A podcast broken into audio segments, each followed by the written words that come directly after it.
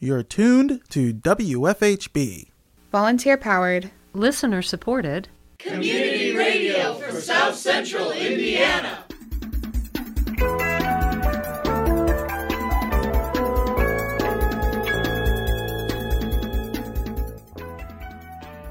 Good afternoon. Reporting for WFHB, this is Benedict Jones.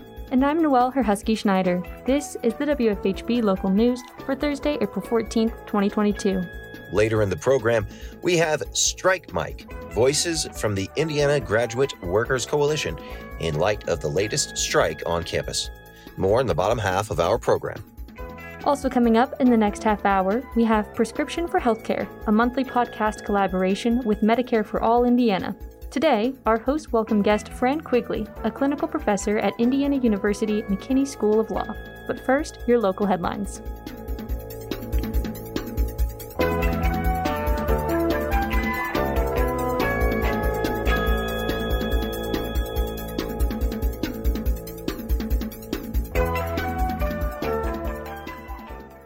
On March 31st, at the Monroe County Board of Health meeting, Public health nurse Amy Meek gave an update on COVID 19 vaccinations. Well, good evening. Um, I just wanted to give you a quick update for the public health clinic. Um, first of all, the 50 plus extra dose for COVID has rolled out, and we're seeing an increase in uh, vaccine appointments now at the clinic. Starting April 1st, instead of going to ourshot.in.gov to schedule online, uh, customers can just call the office and schedule like they would any other vaccine. And that's how we plan on things kind of rolling out unless something changes. Uh, from here on out, COVID vaccines will just be given at the same time as they're given with any other vaccine. Executive Director of Indiana Recovery Alliance, Nicholas Voiles, gave an update on the program's work in the community. This last year alone, we have over 2,400 reversals of fatal overdoses from our Narcan to peer to peer reversals. We have put Narcan in as many places as we can. There are now eight Nalox boxes that I got and helped uh, uh, Danielle put into Crawford House. There'll be more put in Kinser Flats. So as much as we can saturate this town with naloxone to save lives is what I'm planning to do. Um, we uh, just got a a bunch of new staff. So when I came in, I just, you know, I needed help. It wasn't something I could run on my own. So we hired some development staff and some outreach workers. We now have two outreach workers who are going out three afternoons a week to the camps, to Kinser Flats until we can get something more stable out. And in any place we see any need, they are, for the most part, not distributing syringes. They're distributing like aid, you know, wound care, naloxone, you know, stuff like that. Uh, mostly as much naloxone as we can pump into this community. Uh, we have seen a huge rise, a huge rise in people in our. Uh, we used to have about two to three thousand a year. We now have five thousand encounters a year of people coming in and needing help of some form or another. We have referred hundreds to treatment. We started a new pilot program where we get people with HCV or HIV into rapid care through Positive Link. So when they come in, we'll you know they'll ask about it or they'll have had a test we send them to a dedicated person who will soon be on site in our building and they run them through a real quick cascade of care, which is where we lose most uh, unhoused people and people in chaotic use. They can't make the different meetings or something happens. So we're shorting shortening that with telehealth and with an on-site nurse that'll be there a couple hours each day. We, if we get a bigger need, we'll keep her longer, but we're just going to see how it plays out. Uh, we're starting a COVID vaccination hesitancy uh, we got a grant to like see why are people not taking these uh, vaccines? Is it feasible? Is what they're is what they're thinking right or is it wrong? How can we debunk these myths that folks think? You know, one person told me Jesus told him not to take it. One person told me that he's scared it's going to turn him into a chimera. You know, another person. So how do we physically, you know, how do we actually debunk these myths for these people? Well, for me, it always worked with science and fact. You know, so that's what we're going to do.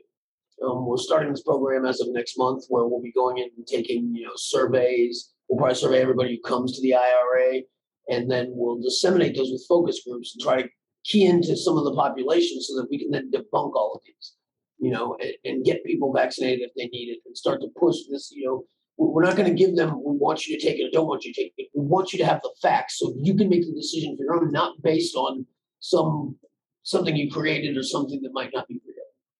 Board member Carol Talukian commented on what Indiana Recovery Alliance is able to do for Monroe County. And what what you're doing is really important in terms of, of the harm reduction part of it. Um, I, I just am a little concerned about, you know, one of the biggest parts, if we get people, to, you know, to to recover, that's good. I'm just concerned about what's available in the community, and that, that's a, I think it's such a huge piece of what you can offer.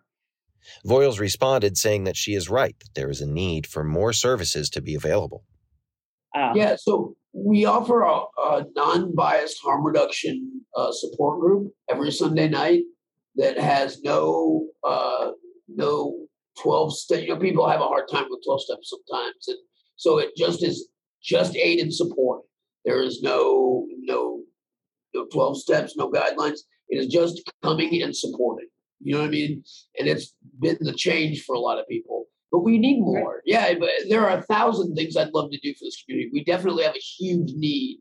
Um, and thus probably needing a bigger place, bigger more money to hire better staff, you know. Pretty soon we're getting ready to hire a syringe service manager, which will lift me out of doing both jobs. You know, uh, I, I was uh, do, I've been doing both jobs until now. So hopefully that'll free me up to do more stuff as well. You know? But you're right. There's it, you're right. There's it's we are desperately always in need of, of more services. The next Board of Health meeting will be held on May 5th.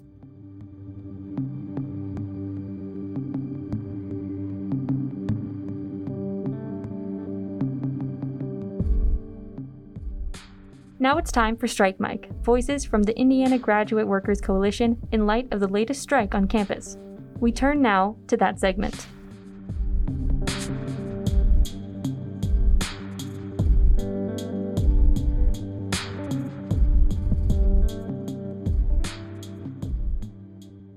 First day of pickets, April 14th, kicked off with strong showings of hundreds of people at multiple locations across IU campus. Picket groups converged at points ranging from Sample Gates at the western edge of campus to the School of Ed in the east. Professors, organizers, poets, and musicians contributed with words and songs, while at other points, sound systems blared labor movement classics and pop hits. Undergrads streamed out of Ballantine Hall at noon for the walkout, and a roving bicycle picket spread awareness across campus. Base camps, established by organizers under portable awnings, distributed information, water, and snacks to participants and passersby. We spoke to protesters at the pickets and at the walkout. Yeah, there was amazing turnout here at the picket pickets today. Um, the students, we saw a lot of solidarity even from passing students uh, as we were flyering. Uh, many of them were already aware of our, our of our uh, strike and supportive. Uh, we had numerous chants. You could hear them across campus, uh, marches together, and it was just really great to see how many people turned out. Uh, and you know, traveling around campus, there wasn't a lot of student or faculty activity in the morning. Uh, it was rather sparse, but at the same time, you could definitely spot these very large groups of people at each of the strike locations. It was just a disproportionate number of people that were there on campus to support the strike and the picket.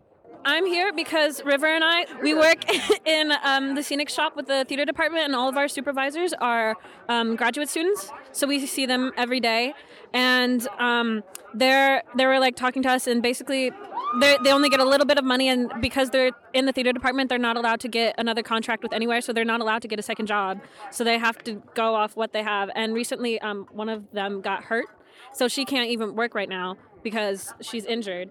Um, and it's just like we see them every day and they teach us and how are we supposed to have a good education if our teachers can barely eat I'm here because I think the way that IU treats its workers, all workers, undergraduate and especially grad students, is egregious. Um, but also, I'm not surprised. IU kind of always over their students um, and especially workers and like low income people. I think that it's also very sinister that they're trying to divide undergraduates and graduates when we're all students and we all go through some of the very similar struggles. So I'm here in solidarity because the, the fight that the grad workers are undertaking is the same fight that undergraduate workers um, should also be taking. And so I think they're kind of paving the way for future workers um, and students like myself uh, to have a living wage and not have to live in the way that they have been because IU clearly doesn't care about us. Yeah. So when we came into this Ballantine courtyard, we saw that the whole space was filled with young folks, uh, presumably undergrads who had walked out of classes in this building and other buildings around here. And we were greeted with an energy that was elevated and infectious, and you could see it ripple through the crowd as as as one mass joined another, and and and the power and the resolve of those folks doubled. You could you could see it, and, and you and you could feel the energy, and you can hear it now. It, it hasn't resided, and and you could see even as people were, were leaving because they had to go to whatever was next. They were leaving excited. They were they were carrying their picket sign. They were they were holding it up to people as they were walking out, saying, "Look what I'm a part of. Look what you get a chance to be a part of, and what you are called to be a part of."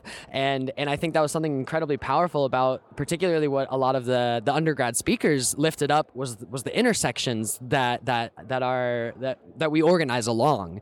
Um, so knowing that the graduate workers, both as students and as workers and as teachers and as comrades and as siblings, all, all of those things, we all have a place of commonality with them. And we also all have a vested interest in not only their freedom and, and liberation, but that ours is inextricably tied to that. And I think that was another thing that not only were people excited, it wasn't just a pep rally, but it was it was you could tell that folks were committed. Fo- folks were it was it was clear that they were tied to this struggle and to the people standing next to them, um, and that's something I always love to see is just the people who talk to each other. Like you, you end up walking next to someone, you're like, oh hey, how'd you get here? You're like, well, I heard that freedom fighting folk were getting together, and I just had to come.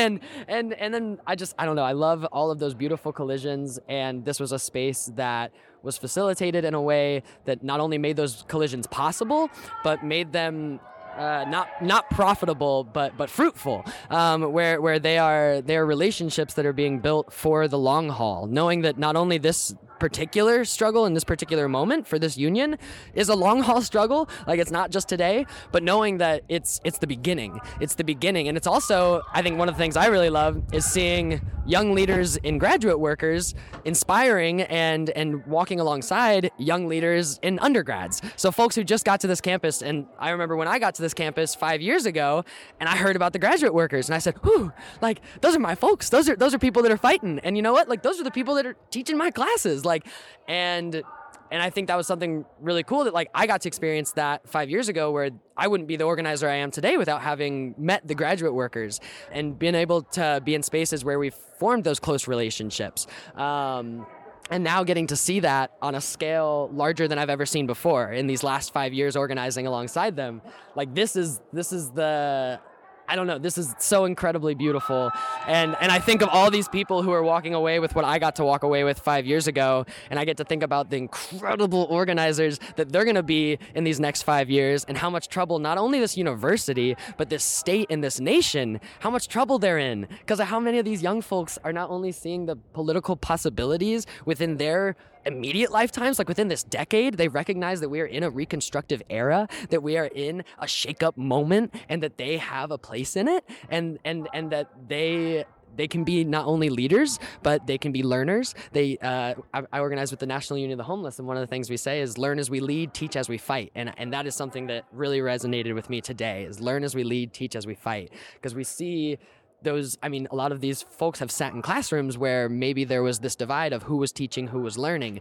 But in this space it's just this amalgamation of, of, of knowledge and power being shared in mutuality consistently in every one of those collisions. Like ah it's it's beautiful. It's inspiring. I'm energized. I'll be on this picket line every day this week and i, I know that i'll be seeing a lot of these faces again and again um, throughout the, the decade to come. Uh, and and i am i'm resolved. I i am i'm feeling beautiful and powerful today and i know everyone else here is too.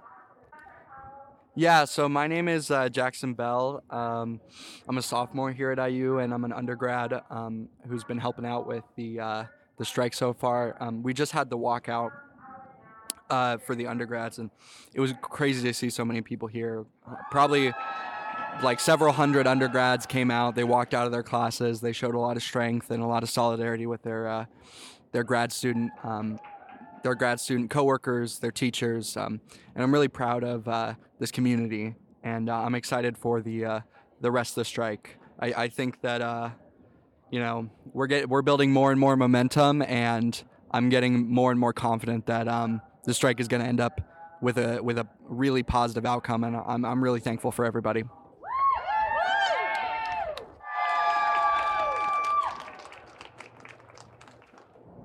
This is the year that squatters evict landlords, gazing like admirals from the rail of the roof deck or levitating hands in praise of steam in the shower. This is the year that shawled refugees deport judges who stare at the floor and their swollen feet as files are stamped with their destination. This is the year that police revolvers, stove hot, blister the fingers of raging cops and nightsticks splinter in their palms. This is the year that dark skinned men lynched a century ago return to sip coffee quietly with the apologizing descendants of their executioners. This is the year that those who swim the border's undertow and shiver in boxcars are greeted with trumpets and drums at the first railroad crossing on the other side. This is the year that the hands pulling tomatoes from the vine uproot the deed to the earth that sprouts the vine. The hands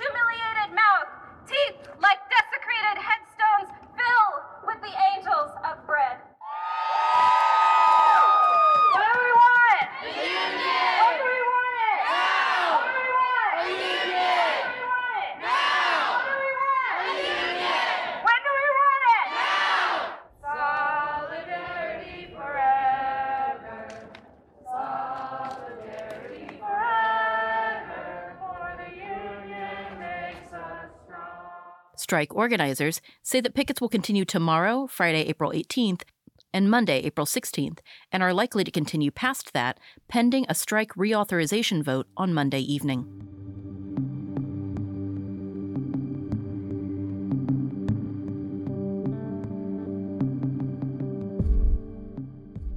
Up next, we have Prescription for Healthcare, a monthly podcast collaboration with Medicare for All Indiana. Today, our hosts welcome guest Fran Quigley, a clinical professor at the Indiana University McKinney School of Law. We turn to host Karen Greenstone for more.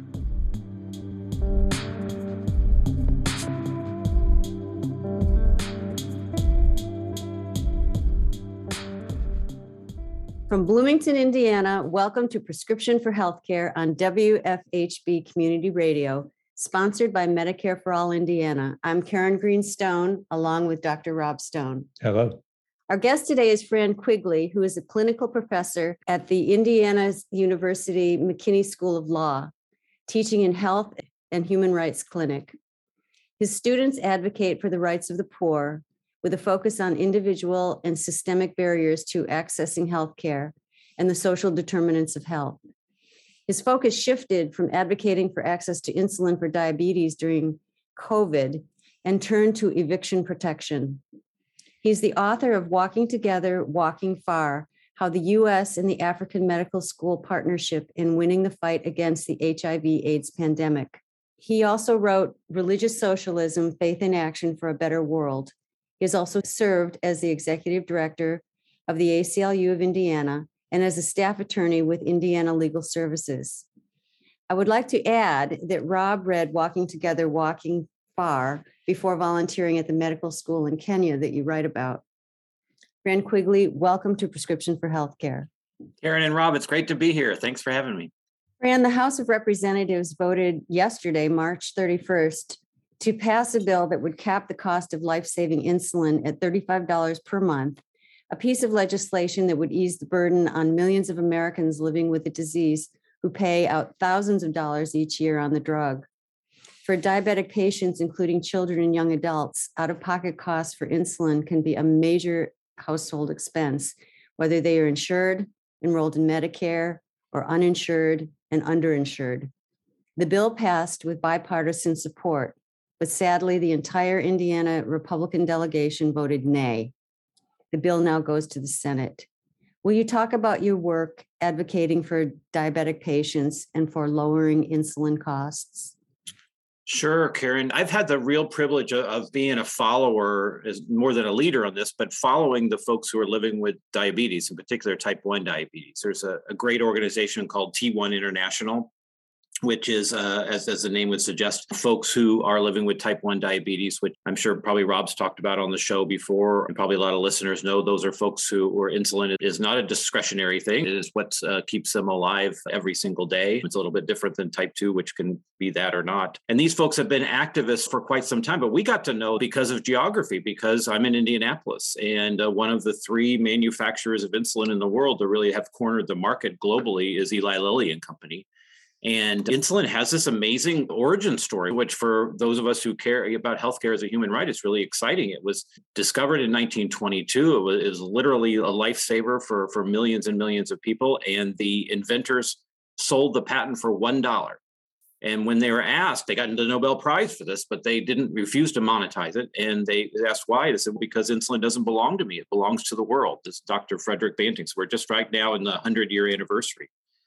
But that patent ended up getting in the hands of companies, uh, unfortunately, like our Indiana company, Eli Lilly and Company, and they have taken what a vial of insulin costs about five dollars to manufacture. It's a formula that's been around for decades, and that vial can cost as much as three hundred dollars. And uh, as as you mentioned, Karen, this is something that that is literally killing people um, and killing people here even in, in the wealthy united states is definitely killing people globally because they can't afford this medicine that is been around for a long time that is designed to save lives and that is actually cheap to manufacture and distribute. So the folks with T1 International and other folks with type 1 diabetes and, and allies have held a series of actions directed to and in front of Eli Lilly and Company here in Indianapolis. It's been a privilege to be in coalition with them and in partnership with them. And I know you all have been up there for, for those as well. I, I have to say, just like you, Karen and Rob, I've been to many demonstrations over the years, but I'm not sure I've ever been to one more powerful than when parents talk about having lost their young adult children because those children were having to ration their insulin because they couldn't afford it. And of course, it dovetails with what you all do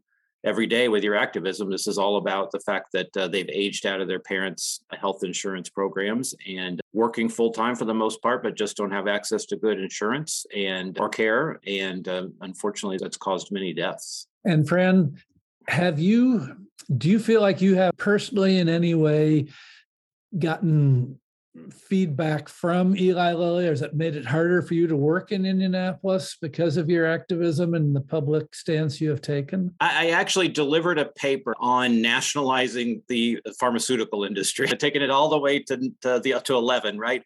In uh-huh. our law school faculty lounge, which is the Eli Lilly and Company faculty lounge, where if you looked out a certain window, you could see the, the headquarters of the company when one of these, one of the parents who stayed in our home who'd lost her son, Nicole Smith Holt, has become a, a really globally recognized activist on this because her son Alec died at age 25 in the Minneapolis area because he couldn't afford insulin, even though he's working full time and otherwise was healthy but had type 1. When we met with the vice president, she, we attended a shareholder meeting. It's a long story how we got in there, but we attended a shareholder meeting with our Insulin for All, our Insulin's a Human Rights t-shirts, and ended up meeting with the vice president of Eli Lilly this is what this town is like and you all understand that the vice president's children had gone to school and played on the same soccer teams and track teams as my kids. Wow. And so to answer your question, I think it's actually not been harder because it, it's been a little bit of a healthy way for me to be an activist because you know lawyers in particular we're pretty adversarial folks that's what our business is uh, for a lot of us in litigation anyway so it's easy to demonize the human beings on the other side so a lot of people, I'd say most people went to Eli Lilly that I know of thinking, "Oh, I'm going to be a part of healing. I'm going to be a part of mm-hmm. discovering new medicines and and making people's lives better." And then many of them become very disillusioned to find that it's much more about profiteering. It's much more about getting monopolies and charging whatever the market will bear. So it's led to a lot of really healthy, productive conversations. But it also makes me be careful. Whenever I teach a class and we talk about these things, I have in that class at least a couple of students who either work at Eli Lilly right now or their parents did. And you just you find yourself having to be pretty careful and fact based. But unfortunately, the facts are, are very clear here. It's not been, I, I, give great credit to IU as we speak. As it's being recorded, they haven't fired me yet. So uh, even though they're, they're constantly trying to raise money from Eli Lilly, they haven't yet to, whether, whether someone's asked for me to be fired, I don't know, but so far, so good. Yeah. So I'm going to pivot just a little bit here and what your current talk about what your current w- work is, but mental health and safety of your clients at the law school during a worldwide pandemic must have been traumatic and overwhelming. Will you tell us about your work protecting renters and homeowners from eviction during COVID? What, as you mentioned, our clinic's name is Health and Human Rights. And so we have been focused over the years on access to healthcare through, again, just standing by and being just amazing support of what, what you all have done to preserve and well you all to create the fact that we have medicaid expansion in indiana even as a red state. Just so much credit to the two of you in particular but others as well but also to preserve the healthy indiana plan. And that in line with the name of the clinic is? But what we found out of course uh, housing is such a key social determinant of health and we're in an era where where folks are being thrown out of their homes and at this historic rate and can't afford their their homes and what we've realized is what lawyers and law students could really probably do best to help was to go to the eviction courts. And so we've been in the eviction courts for about a year now and trying to defend folks and, and, keep them in their homes and to push when the when the conditions are very poor, which unfortunately that's pretty commonly the case. And so that's been a that's been a roller coaster ride. We talked before we hit record that Rob's a longtime ER doc experience. I, I feel like resonating with because a lot of this is we just seem to be ping ponging from one crisis to the uh, literally in the course of you know an hour or two. But I do think it's something that's been very fulfilling for the students and very fulfilling for me because we do have some victories and we do oftentimes just getting folks a little bit of time for they can figure out another place to be and to gather some of the money to capture up the back rent. We've been able to be a, a little bit of help. So that's been a privilege and we're glad to be able to do it. So, Fran, what's your prescription for healthcare? Well, I'm going to give you a really controversial take on this particular show. It's Medicare for all. That's the prescription for healthcare. Health, you look at the polls and, and you talk to folks, and, and as you've done a little bit of research and advocacy on faith community involvement in advocacy for healthcare, we think healthcare is a human right. We just do. You, um, you talk to almost anyone from any kind of background and tradition, and we believe that healthcare is a human right, but we don't treat it that way. We treat it as you get this if you can afford to pay enough money to make a corporation extra revenue so that they can enrich their already rich shareholders. And this is what we do with the insurance industry and the pharmaceutical industry, and unfortunately the, the, the direct healthcare industry too often as well, is we've commodified a human right. And Medicare for All at the core is treating it as an entitlement that every single human being is entitled to have the insulin that they need, entitled to be able to go get the care they need and get the tests that they need and and be able to see the physician and, and their care provider when they need to. That's the prescription for healthcare. Is it's unfortunately it's a political prescription, right? We we need to do much much better in Washington and and in the state house and in our, our city councils, et cetera, to make sure that the politics and the profiteering stop getting in the way of this human right. Well, Fran, thank you so much for talking with us today on prescription for healthcare. Karen and Rob, this is wonderful. I appreciate the chance to, to see you and be with you again and to have this conversation. I look forward to, to being with the folks in Bloomington and beyond for more activism soon enough so this is Karen Green Stone and Dr. Rob Stone for Prescription for Healthcare, sponsored by Medicare for All Indiana on WFHB Community Radio. To your good health, everyone. The pandemic is not over.